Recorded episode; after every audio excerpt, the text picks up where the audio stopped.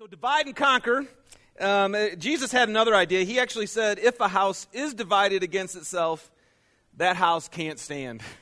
And um, so that's what we've been looking about, uh, you guys, this last uh, few weeks, is just um, our passion is trying to reveal to you, and even for all of us, God's passion, just for our marriages.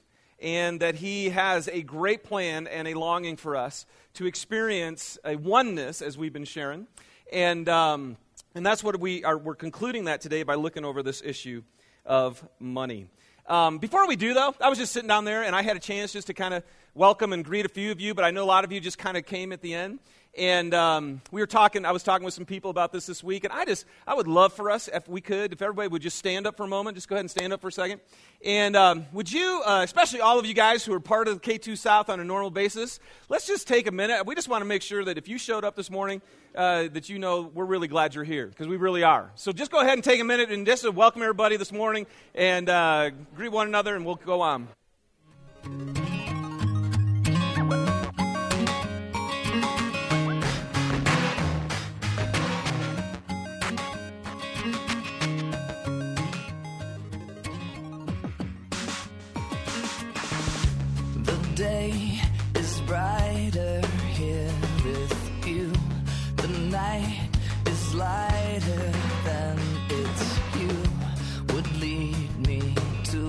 To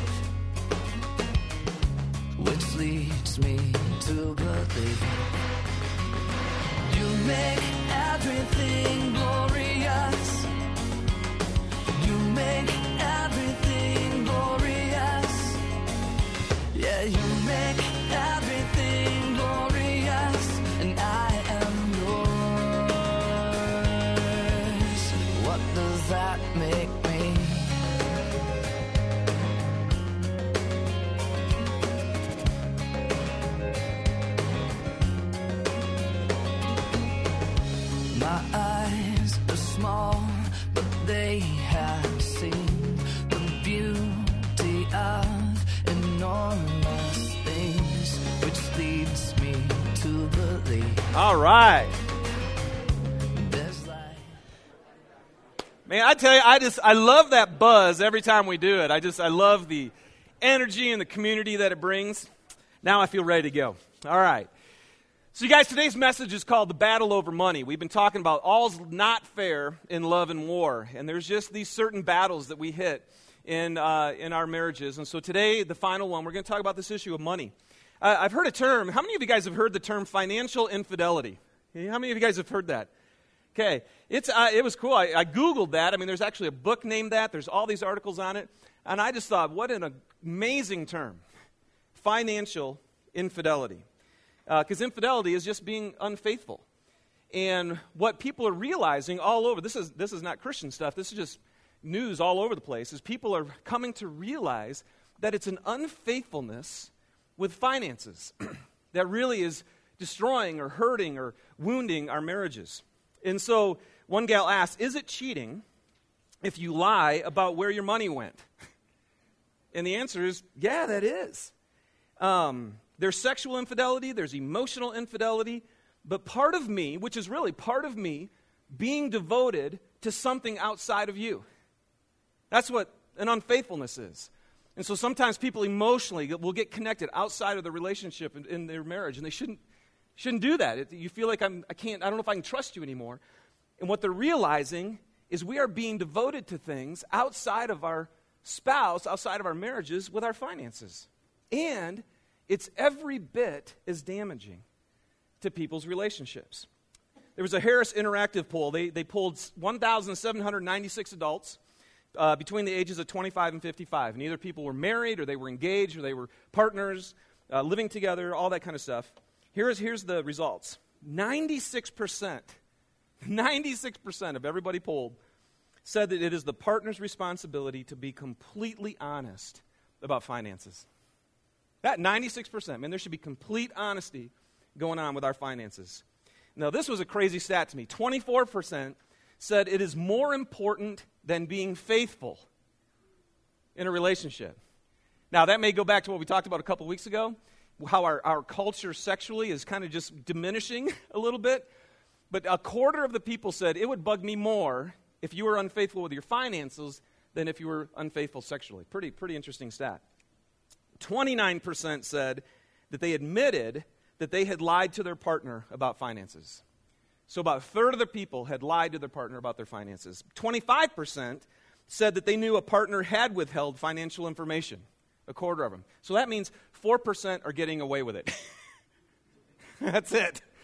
So that's not very good odds, you guys. So I just, we'll get to this later, but if you're holding the information, you only got a 4% chance of not, not coming out. There's a proverb that says, we're going to get to this later, says, the man of integrity walks securely, but he who takes crooked paths will be found out. And apparently the stats show that. Hey, so let's play Family Feud here real quick. How many of you guys love Family Feud? Yeah, oh, right. That was a really lame, you know, if you were really on Family Feud, what would you do?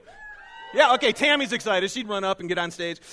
All right, so here we go. Three out of four uh, people said they fight at least occasionally about money. Um, anybody out there ever fight about money?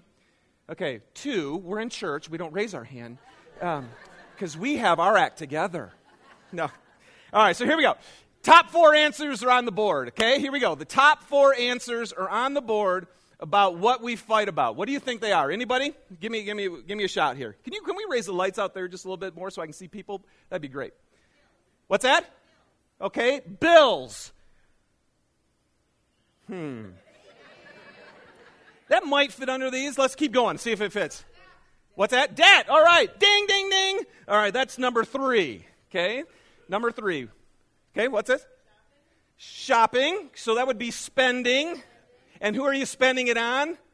On yourself. Number one answer. There we go. Number one answer. The number one reason that people fight in their marriages over money is spending on ourselves. Okay? We got number one and number three. Debt's three. Number one is spending on ourselves. What's another one? Budget. Yes, budget. We fight over our budget. That's number two. Good answer. I don't know if anybody will get number four. This one freaked me out. Uh, not freaked me out, but I was just surprised by it. Any other guesses? I'll just tell you. Number four is how much you spend on your kids. Isn't that interesting? That's the number four reason about what we spend. Okay, so there we go. That's what we fight about.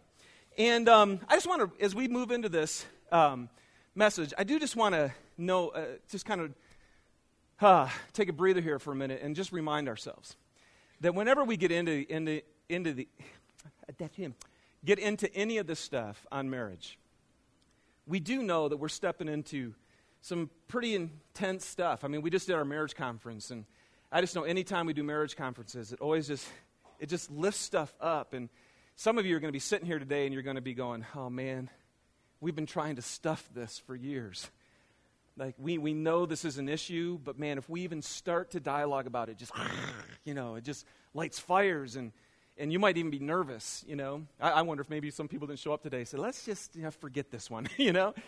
But man, I just, I want to so encourage you that if we'll dive into this stuff, there in Christ, you guys, and this is why we do everything we do, there's always hope there is always hope, no matter where you're at. And just to just so just to kind of set that table before we jump into the teaching, um, we did a video of three couples here at K2. Um, all of them are taking the financial peace course right now. Uh, any, how many of you in here are taking that with uh, Dave Ramsey? Okay, quite a few of you. Awesome. So we just uh, interviewed a few couples who are just sharing with, just to share with you a little bit of their journey, so that we can just know look, we're all in this boat. I, I'm going to share our stories. Susan and I have been in this boat. Um, it's a very common boat to be in. Okay? So let's watch this video and then we'll jump into the message.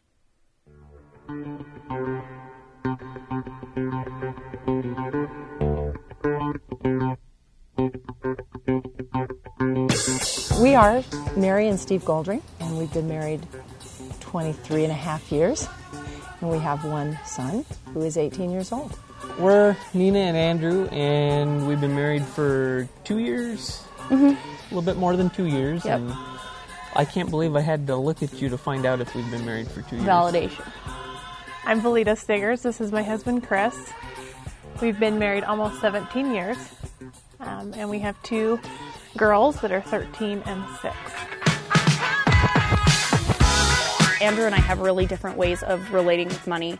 I tend to give it away a lot more, and Andrew tends to save it a whole lot more. I came from a background where uh, money was not handled well. He came from a background where money was handled very well, and then we got married and didn't really know what we were doing. uh, I would do the money, and I would be on the computer late at night trying to figure it all out, and I'd be really stressed out all the time. And Mary would be like, "How's it going? How's it going? How come we went over by a hundred dollars this week?" And I was like, "Oh, we're fine. We're fine." you're scraping the barrel, and it's like you're making money. Where's the money going? And it was just kind of a. Str- it really was a very strained feeling. I um, there was a real feeling of uh, disconnectedness, and, at least on my part, and like, what are you doing with this money? I, th- I think in a way that uh, was beginning to be a trust issue for me um, with Steve, and it made me a little nervous. It was stressful for me to always feel like I had to hide things from her. I had to hide the fact that we were going under in our checking account, and I didn't want her to know about that stuff. And once I, once we came clean and we decided to be open with our finances with each other, I felt so much more free. There were probably times when it was like, why did you get cash out of the ATM? You know, that put us below, or, or put us too low, and this couldn't clear. Or why didn't you give me a receipt to put in and Yeah, no, and then. I went and spent this. Yeah. I think our debt wasn't looking too good because w- while we were saving a lot of money, our debt was kind of pulling one of these and, and just kind of Well, and we were paying what, like uh, ten dollars extra on it, so it counts, right? You, you know, we were doing that kind of thing. I think we were kind of patting ourselves on the back Well, a little it bit still and, does and justifying. count. It- It does count, and it's good, and it's better than nothing. Again, we didn't communicate too well, and I think that led to uh, some of the problems we had early on where um, we used credit cards too much, and um, it ended up us being too much in debt and unable to repay anybody. We just kind of hobbled along actually for several years, and at one point we claimed bankruptcy. Once we started um, really honoring each other, I think by agreeing to be really open about the budget and our finances and how we were spending and, and what our goals were, and we were in agreement with that. I think one of the the coolest things that happened for us that we saw God do was we suddenly it felt like we had more money. And then, sure enough, there'll be a need that for somebody in the church or a friend or whatever, and we'll be able to just give that money away. I think that's, for me, that's one of the coolest things. We've conquered a lot just by understanding money. I mean, we don't sit down and talk about a budget. Budget to me says straight jacket. Can't do anything. Makes a lot more sense to me to say let's discuss the cash flow, how the money's flowing. You know, we want to be good stewards of our resources. I'm, God has blessed us very, very richly, and uh, um, even when it doesn't feel like it, and uh, we just want to be really good with what we have. Our older girl that's 13, um, we are we've been talking about starting to work with her on maybe actually setting up kind of a budget I'm just very proud of how she's taken what she's seen us do and uh, applying it quietly in her own life. I mean, if I had if I had a thousand dollars a month to give away, I would just be having a heyday with that. I mean, I I mean, imagine the good we could help happen, you know, and um, yeah, no, that's that's really exciting. To me, that's just a huge blessing to have that kind of that gift of generosity that God's starting to give us. We've always wanted to be generous people, and it's like that's what He's starting to give us as a gift of generosity through this. And I think it's because we've honored Him, but also because we've really tried to honor each other.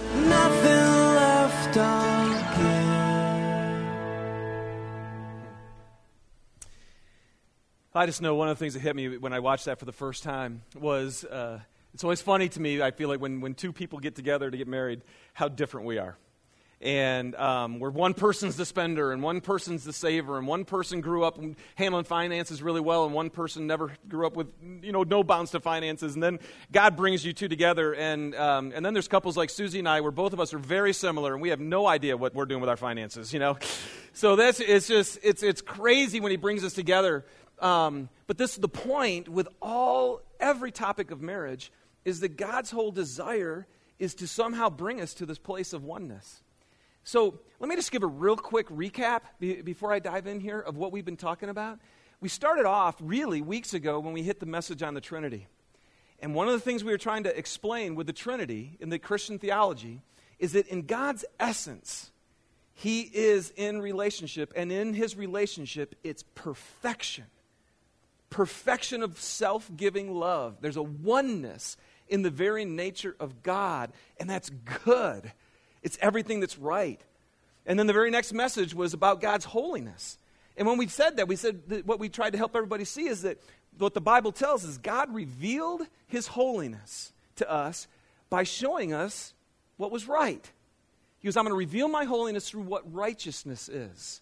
And again, we hear that word righteous, and sometimes, ugh, it has this negative connotation. But the truth is, we like things that are right. because when something's right, it works. It's actually good, it's productive. And then what we found out was that everything that's right that God asks us to do actually involves another person. It's called love. The whole law, every, all the law that's in the Bible, everything you're supposed to do or not do, Jesus said is summed up in this love God and love each other. So, really, righteousness, holiness, just means I'm rightly related to you in love. That's really what it is. And then we jumped in this whole idea that the purpose of marriage is that you and I could actually experience and reflect this type of selfless love, of being rightly related in love, in a covenant with another person, actually experiencing oneness together. God wants us to experience that. And He wants us to reflect that to the rest of the world. Then we hit the battle over sex, and again, we, we looked at the scripture and it says, man, God's saying, be holy in this area. Which means, again, be rightly related to other people in love. Because I want to bind you together as one flesh. One flesh. Not meaning just physically, it means two hearts, two souls coming together in a divine, beautiful, supernatural way. So, as we go into this money, this issue of money, I, I just, it was really great to study this issue because I've studied money, I've studied marriage, but this was the first time I feel like I really sat down and said, now, why is it that money is such a huge issue, destroying too many marriages, causing too many casualties, weakening our marriages? And it's because, you guys, it deals with our heart. It deals with our heart. And God is up to the business, He's in the business of making our hearts become one. And too often, our hearts, through money, get divided, and it causes an issue. Okay? So if you have your Bibles, open up to Matthew chapter 6, uh, verse 19. It's kind of the main passage we're going to be looking at today, Matthew 6 19.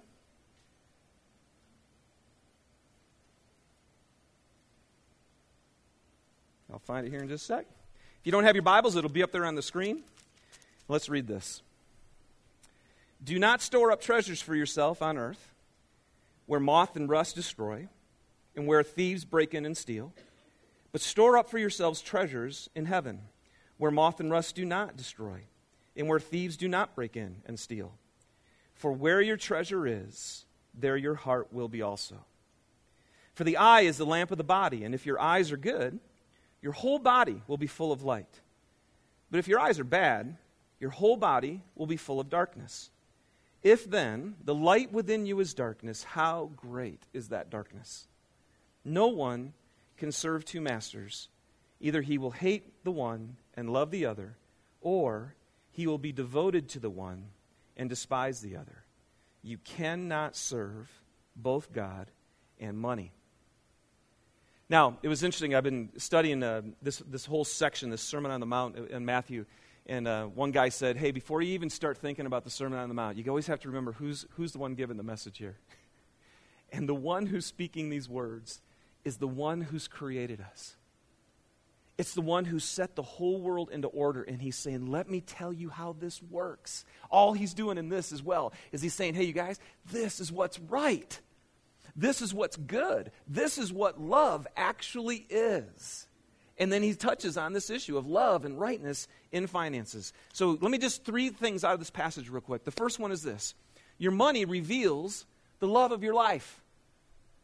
Your money reveals the love of your life. And this is why money causes sometimes a real struggle in marriages. So, the question, the way Jesus put it, he said, money just tells you where your heart is. Because where your treasure is, that's where your heart is. So, the question is then, where's your heart? Where's your heart? In the survey, what was the number one thing that we fight over? It's where I spend my money. See, all of a sudden, you, you get into, you okay, now we see the struggle here. Because what money does, when it's about you and you're trying to figure out how to spend your money, then all of a sudden the I word creeps in there, and this is where it causes a problem because it reveals some. This is, I think, what it can reveal in a marriage. It can make the other person feel like you care more about yourself than you care about me. You care more about getting that equipment or getting that dress or buying that new car or getting this new thing, and you don't actually care about me. So the question is that I think people can begin to say is do I actually have your heart? Because where your treasure is, that's where your heart is. And so in a marriage, if a person says, you know what, I don't really, well, I don't know if they're really saying, I don't know if I care about you, but if we go off and spend on things that the other person gets divisive about, then it's, it causes questions within our marriage. This is why it hurts so much. It can make us feel like you aren't committed to me, that you don't really love me, that I don't have your heart. And a spouse needs to know that they have your heart. They need to know that we are, you are the love of their life. And so what happens is this is why, right here, where your treasure is, that's where your heart is. So that, that's the first thing. And so the question we just need to ask is when I spend my money, is it spent selfishly? Is it spent on what I want to do? And if you're sitting there today, and, and, can we all just say yes? Can we all just say, yes, I do that on the count of three? One, two, three. Yes, I do that. Okay, all right. So now we're all there. Go, gosh, you know, again, don't raise your hand because I'm holy and, you know, you're. No, we're all in this boat, okay, because we're human. all right? But, but I don't know. Does that help you guys to see? Like, it helped me to see this is what causes the tension in marriage. Because where your treasure is, that's where your heart is. And my spouse can look at me and go, You're more concerned about that than me. All right? Your heart, therefore, is more about that than me. Now the shake, the foundation starts to get shaky. All right? Here's the second thing. Well, let me ask you: Is, is it spent selfishly? The answer is yes. The question, second question is: Is it spent sacrificially for the other? Do, do you ever like look at your money and actually say no to yourself and sacrificially do something that the other person wants?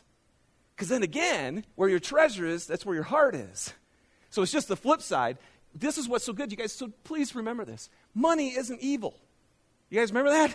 You know, a lot of people say money is the root of all evil. You know, no, no, it's not. Actually, the Bible says the love of money is a root of all kinds of evil, okay? So money in itself isn't evil. Money can be awesome. In fact, you could show your spouse, ah, I'm crazy about you with your money. Because if you sacrificially poured into them and their desires and what they want, you know, so I'm going to find that out this week because this week's my birthday. Let's see what Susie spends on me. Find out what my, where her heart is. All right. So, is it spent sacrificially for others? But here's the third one I want to get to. Is it spent in oneness? Is it spent in oneness? Here's the second point. First point is your money reveals the love of your life. Number two is oneness strengthens the love of your life. Oneness strengthens the love of your life. Look at verses 22 and 23 again It says the eye is the lamp of the body, and if your eyes are good, your whole body will be full of light. But if your eyes are bad, your whole body will be full of darkness. If then the light within you is darkness, how great is that darkness? I, I just want to tell you, like, for years I read this passage, I'm like, I think they got that in the wrong section. You guys ever read that and you're like, that doesn't, how's that fit into this thing, you know? I thought we were talking about money. Well, here's the deal we have good eyes and bad eyes, okay? How many of you have bad eyes? Okay? All right, me too. Uh, part of the time. They're actually, uh, whatever. Uh, how many of you have good eyes? Okay? You guys can just see? Okay. Here's the deal this word for good means single. Now, this is pretty interesting, too. It also can be translated generous. Very interesting. Now we're going to see why this thing's in here. A good eye means a single eye. Now, if you understand it all, the eye, and we've had Brian Hemard up here one time sharing this with us. But what happens is light comes in, hits the reflection, and when it goes past that reflection to one point in the back of your eye, you see clearly. That's a good eye because everything that comes in goes to one point. See, so when, what the, what the Bible's telling us here is when you're one, there's single devotion. There's single, just one point. This is what I'm all about. And when you have that, you can see clearly. Your whole body, it says, is full of light. In other words, you can have, you can see clearly where you're going, what you're about, and what your life is for. And I'm telling you, in a marriage, when there's single devotion on something and you're one on this, your marriage rocks. Now, so what's a bad eye? You know what a bad eye is? A bad eye is when the light comes in and it hits the lens and it comes through and then it scatters to multiple points in the back of your eye. Did you guys know that's why you can't see? The reason it's blurry for you and me is because there's, it's hitting multiple points. Your whole body, then, the Bible says, is full of darkness. In other words, your seeing is impaired, it's blurry. Why? Because there are multiple places of commitment there are multiple places where your heart is. See, now what this is in this scripture, and we're going to get to this in a minute. What God is really trying to say is, can I just, he, what He's really saying to us is, I just want to tell you, wherever your money is, that is where your heart is. Okay? It doesn't matter what you say. When you look at your Visa statement, when you look at your checkbook, when you look at your budget, it is, and I love God just, I think He put this in there to say, I just want to let you know what you love. I just want to let you know where your heart is. If you've ever wondered, man, do I love God? Well, how's your checkbook look towards God? How, how, how, does your, how does your visa, how, how do your finances go towards God? Because if you say, I love God, and no money goes to God, he goes, you're fooling yourself. Your heart actually isn't there. But it's the same thing that's true in our marriages. And when you come in and you, with finances, are committed to multiple different things, then your heart is going in multiple directions. And now the spouse can have a question about where your heart is. Are you really devoted to me? Do you really love me? And the number one reason we're fighting is because we can both look at each other and say, You're living for yourself. And so God comes in and says, Can I just tell you? Again, I want you to be one. I want you to be rightly related in love. So be careful what you're doing with your money because it's revealing where your heart is. And you can look at your spouse and say, Honey, I love you. And they can look and say, But it doesn't show by what's happening with our finances. Proverbs 11:3 puts it this way, which is the book on wisdom, says the integrity of the upright guides them, but the unfaithful are destroyed by their duplicity. Look at that. The integrity of the upright guides them, but the unfaithful, remember, financial infidelity is financial unfaithfulness. The unfaithful are destroyed by duplicity. My heart's in two places. And God just said, man, that's just not, what, that's not how this is supposed to work. The definition for faithful, if we flip it around, it means to be loyal, constant, steadfast, and reliable. And so the question is so here we are, you're trying to build a strong marriage, and it has to be built on trust. I have to know I can rely on you. I have to know that there's a constant, that, that you're loyal. How reliable is something that can go in many different directions? Anybody else golf out here? right? I mean, I tell you, man, I go up there, I never know what's going to happen. I, I sit up there, I, I hit the ball, and it's like, yeah, you know, it went left this time, and next time it goes right next time, and next time it's straight down the middle, and then I top it. I mean, seriously, it's so frustrating. I'm telling, and if it's not faithful or, or reliable, then it can't be trusted. It just can't. And so if it's, and, and here's what happens. So if all of a sudden you're, if, you're, if, if your spouse feels like, I don't, I don't know what you're going to do with your money, it's, it's duplicitous. It's here, but then it's there, and it's, your heart's in many different places. It'll start to rise the question up well, if with money, then what else? What else are, is there unfaithfulness in? And that's why I think Jesus said, if a house is divided against itself, that house can't stand.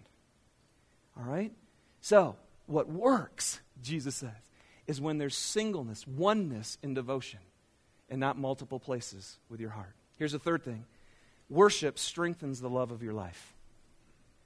Worship strengthens the love of your life. Verse 24 No one can serve two masters. Either he will hate the one and love the other, or he will be devoted to the one and despise the other. You cannot serve both God and money. And when I read that, in light of the context of thinking about marriage, I just, I, I go, this is, again, God is so brilliant, obviously. But I think he just looks at us and says, you can't serve two masters. You eventually will hate the one and love the other. And, and, and uh, so, again, one of the top killers in marriage are finances. Why? Because you can't be devoted and serve both money and your spouse. You'll end up loving one and hating the other. Eventually and the tension rises up. And then he says, You will be devoted to the one and despise the other. And I think, and some of you maybe you just you've you've tasted this. Where all of a sudden, and I love the word despise because you feel like, man, you're squelching my life. You're stopping me from getting what I want, and we want both. And God's saying no. Okay, now you can't serve both God and money. You guys, let's just bring this to marriage if you serve God. Okay? Now let's just, uh, so if you're a follower of Christ in this room today, if you're, if you're checking out God, you're just kind of, again, you're hearing his principles. But if you're a follower of Jesus Christ today, okay? And God's, and Jesus told us it's all summed up in this love God and love each other. Here's the, here's the one thing you can know that it always means to serve God love your spouse. Love them. And so when I think about that, be holy, do what is right, be rightly related in love. You can't serve God, love your spouse, and serve money. And here's why. Because I think when the Bible says, if you serve money, then who are you serving? Really? Yourself. Because really, serving money means you're serving yourself. And so what you're saying is, I need this. I want this. And sometimes, eventually, we get to the point where we're saying, I want this even more than I want you.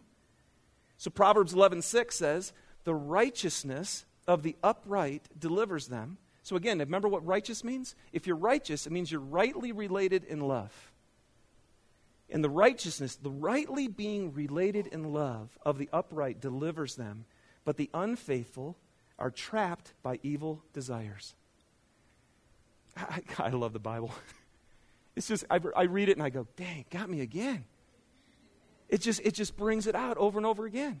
So you can be sitting here and go, man, why are we struggling in this? Well, because the unfaithful get trapped by evil desires. And you could be sitting there going, I'm not evil. But think about this. If righteousness means loving another person, then the opposite of righteous, we could say, is wicked or evil. What's the essence of evil? It's thinking about me. In fact, in Colossians 3:5, it puts it puts it this way Put to death, therefore, whatever belongs to your earthly nature sexual immorality, impurity, lust, which we hit two weeks ago. And then right next to that is put away evil desires. Selfishness at its core is what is evil. At the core of God is always to love and always to think about the other person. So the opposite of that is to always think about me. You got to put away selfish desires, and then look what's right after it and greed, which is idolatry. What's idolatry? I'm all about this, which is me. you guys see how this works? And God is just saying, I'll come, I want to so set you free from that. So the question for all of us to ask today is this is just who is the love of your life? Who is the love of your life? And, and maybe just today you just need to go, oh, God, man, I hate church. You know, it's me. I, I, if I'm really honest, I'm the love of my life. It's where my treasure is. It's where my heart is. The one who created you is just letting you know. But see, you guys, the beautiful thing is once you come to realize, man, I'm the love of my life. Oh, you know, you, how many of us would be willing to say that? Hey, I'm the love of my life. You know, I mean, it's just, even as I'm saying it, I'm like, ugh, ugh. just nobody would want to say that. But if your finances are about you, it's where your heart is. It means what you love, which means you're the love of your life. That's hard to have a good marriage when you're the love of your life. Or is your spouse? And does your money show that? Is there a sense where you just go, man, I want oneness in this with you? I want to work on this together. Let's figure this out. Or, and ultimately, you guys, is God the love of your life? I've been sharing this with some people lately, and I can't get into the essence or the, the, the depth of this. But for me personally, and again, as a follower of Christ, marriage is actually all about worship. Period. Period. See, because when I wake up in the morning, just like you do, and I can tell it's all about me, you ever have one of those days?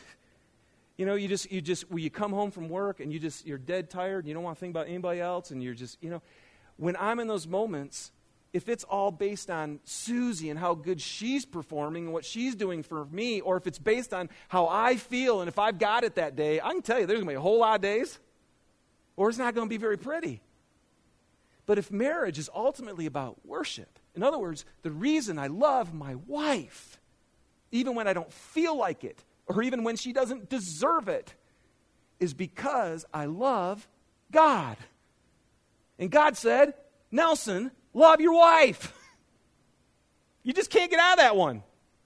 And wives, the same thing is true for you. Respect your husbands, love each other, submit to one another, the Bible says. And see, so when we're not doing that, we need to remember very clearly here, as a follower of Christ, what you're saying is no, not to your wife. You're saying no to God. And so, man, I just have to dig deep when it comes to stuff like this and go, Am I going to love and honor the one that I follow with all my heart? I'm a disciple of Jesus Christ, which means I don't live for myself anymore. He died so I wouldn't live for myself, but for Him. And for me to love Him is to love my spouse. So ultimately, who's the love of your life? Is it yourself? Is it your spouse? Or is it God? And, and so, really quick here in closing, in these last five minutes, I just want to share some things like so, what do I do? Because hopefully, if you're sitting here today and you're just going, man, okay, we are not on the same page. We're not experiencing this oneness that God says that He created us to be, that He wants us to experience. That's what marriage is supposed to be. Then how do you make sure that we don't love money, but love, our, love God and love our spouse? How do we make sure that our heart is singly devoted? How do we make sure that our heart is one with our spouse? So there's no more financial infidelity. Now, I'm going to give you four things, and none of these are going to be revelatory. You're not going to go, oh my God, I never thought of that. You're, you're just not. but here's what I am going to challenge you to do is when God reveals stuff to us, the Bible says don't just be hearers of the word, but doers of the word. And, and you know what the reality is? Every day, we just ha- simply have a choice. I'm either going to be faithful today or I'm, I'm not. And the four things I'm going to give you are things that you can sit and talk with your spouse about today and just go, okay, we're going to do this. Here's a number. Number one is be unified. Be unified. And this is how you get unified is you put together a budget. Seriously, if you don't if you're married right now and you don't have a budget, Susie and I spent the first oh goodness, 6 years I think without a budget. Oh you guys, what an unbelievable mess. You know, I was sitting there I was telling her this morning as I was thinking about it. I think we, we totally were experiencing financial infidelity in our marriage. And, you, and it wasn't like ca- trying to, but we were. And you know why? Because when you don't have a budget, I can't believe. I mean, it was so easy to just go, hey, yeah, we need that, and hey, I'd like that. And it was never like huge purchases, you know? It was just that thing. Oh, you see that in the store? Yeah, we need one of those. And next thing you know, I get the Visa bill, and I'm like, holy smokes! Where did this come from? And, and then you're all angry and you're angst and you're looking back and you're saying, well, you spent this and you did that. Well, and we're all, it's just absolutely nuts. And so finally, through financial peace and stuff, we took the course. We put together our budget. But you guys, you know what a budget is, right? When you sit down with a budget, all you're doing is you're looking together at what you value. You're looking together at what you value. You know, we're going through our budget right now for K2. We'll spend days on this thing because we're trying to figure out what we value. Because what you value, you're going to put your finances in. It's where your heart is. We're committed to this. And one of the best things that could happen to bring you oneness in your marriage is do a budget together. Or cash flow, if you want to call it that, if that helps you, okay? If you want it to, but I'm telling you, if you don't have one, there will be questions, budget, you know, debt will rise up without knowing it. You, the trust level can so start to dissipate without a budget. So be unified. It fights against the uncertainty. And if you don't have one, I, I can't encourage you enough. Number two, be free. And just be free. Just basically, man, if you're married and you've got tons of debt, you've just you've got to get out of debt. Romans 13:8 says, "Let no debt remain outstanding." except the continuing debt to love one another.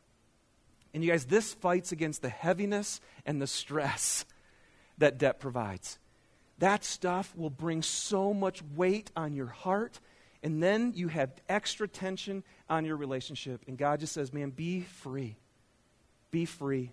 You got to fight against the debt. Number three is be generous. Be generous.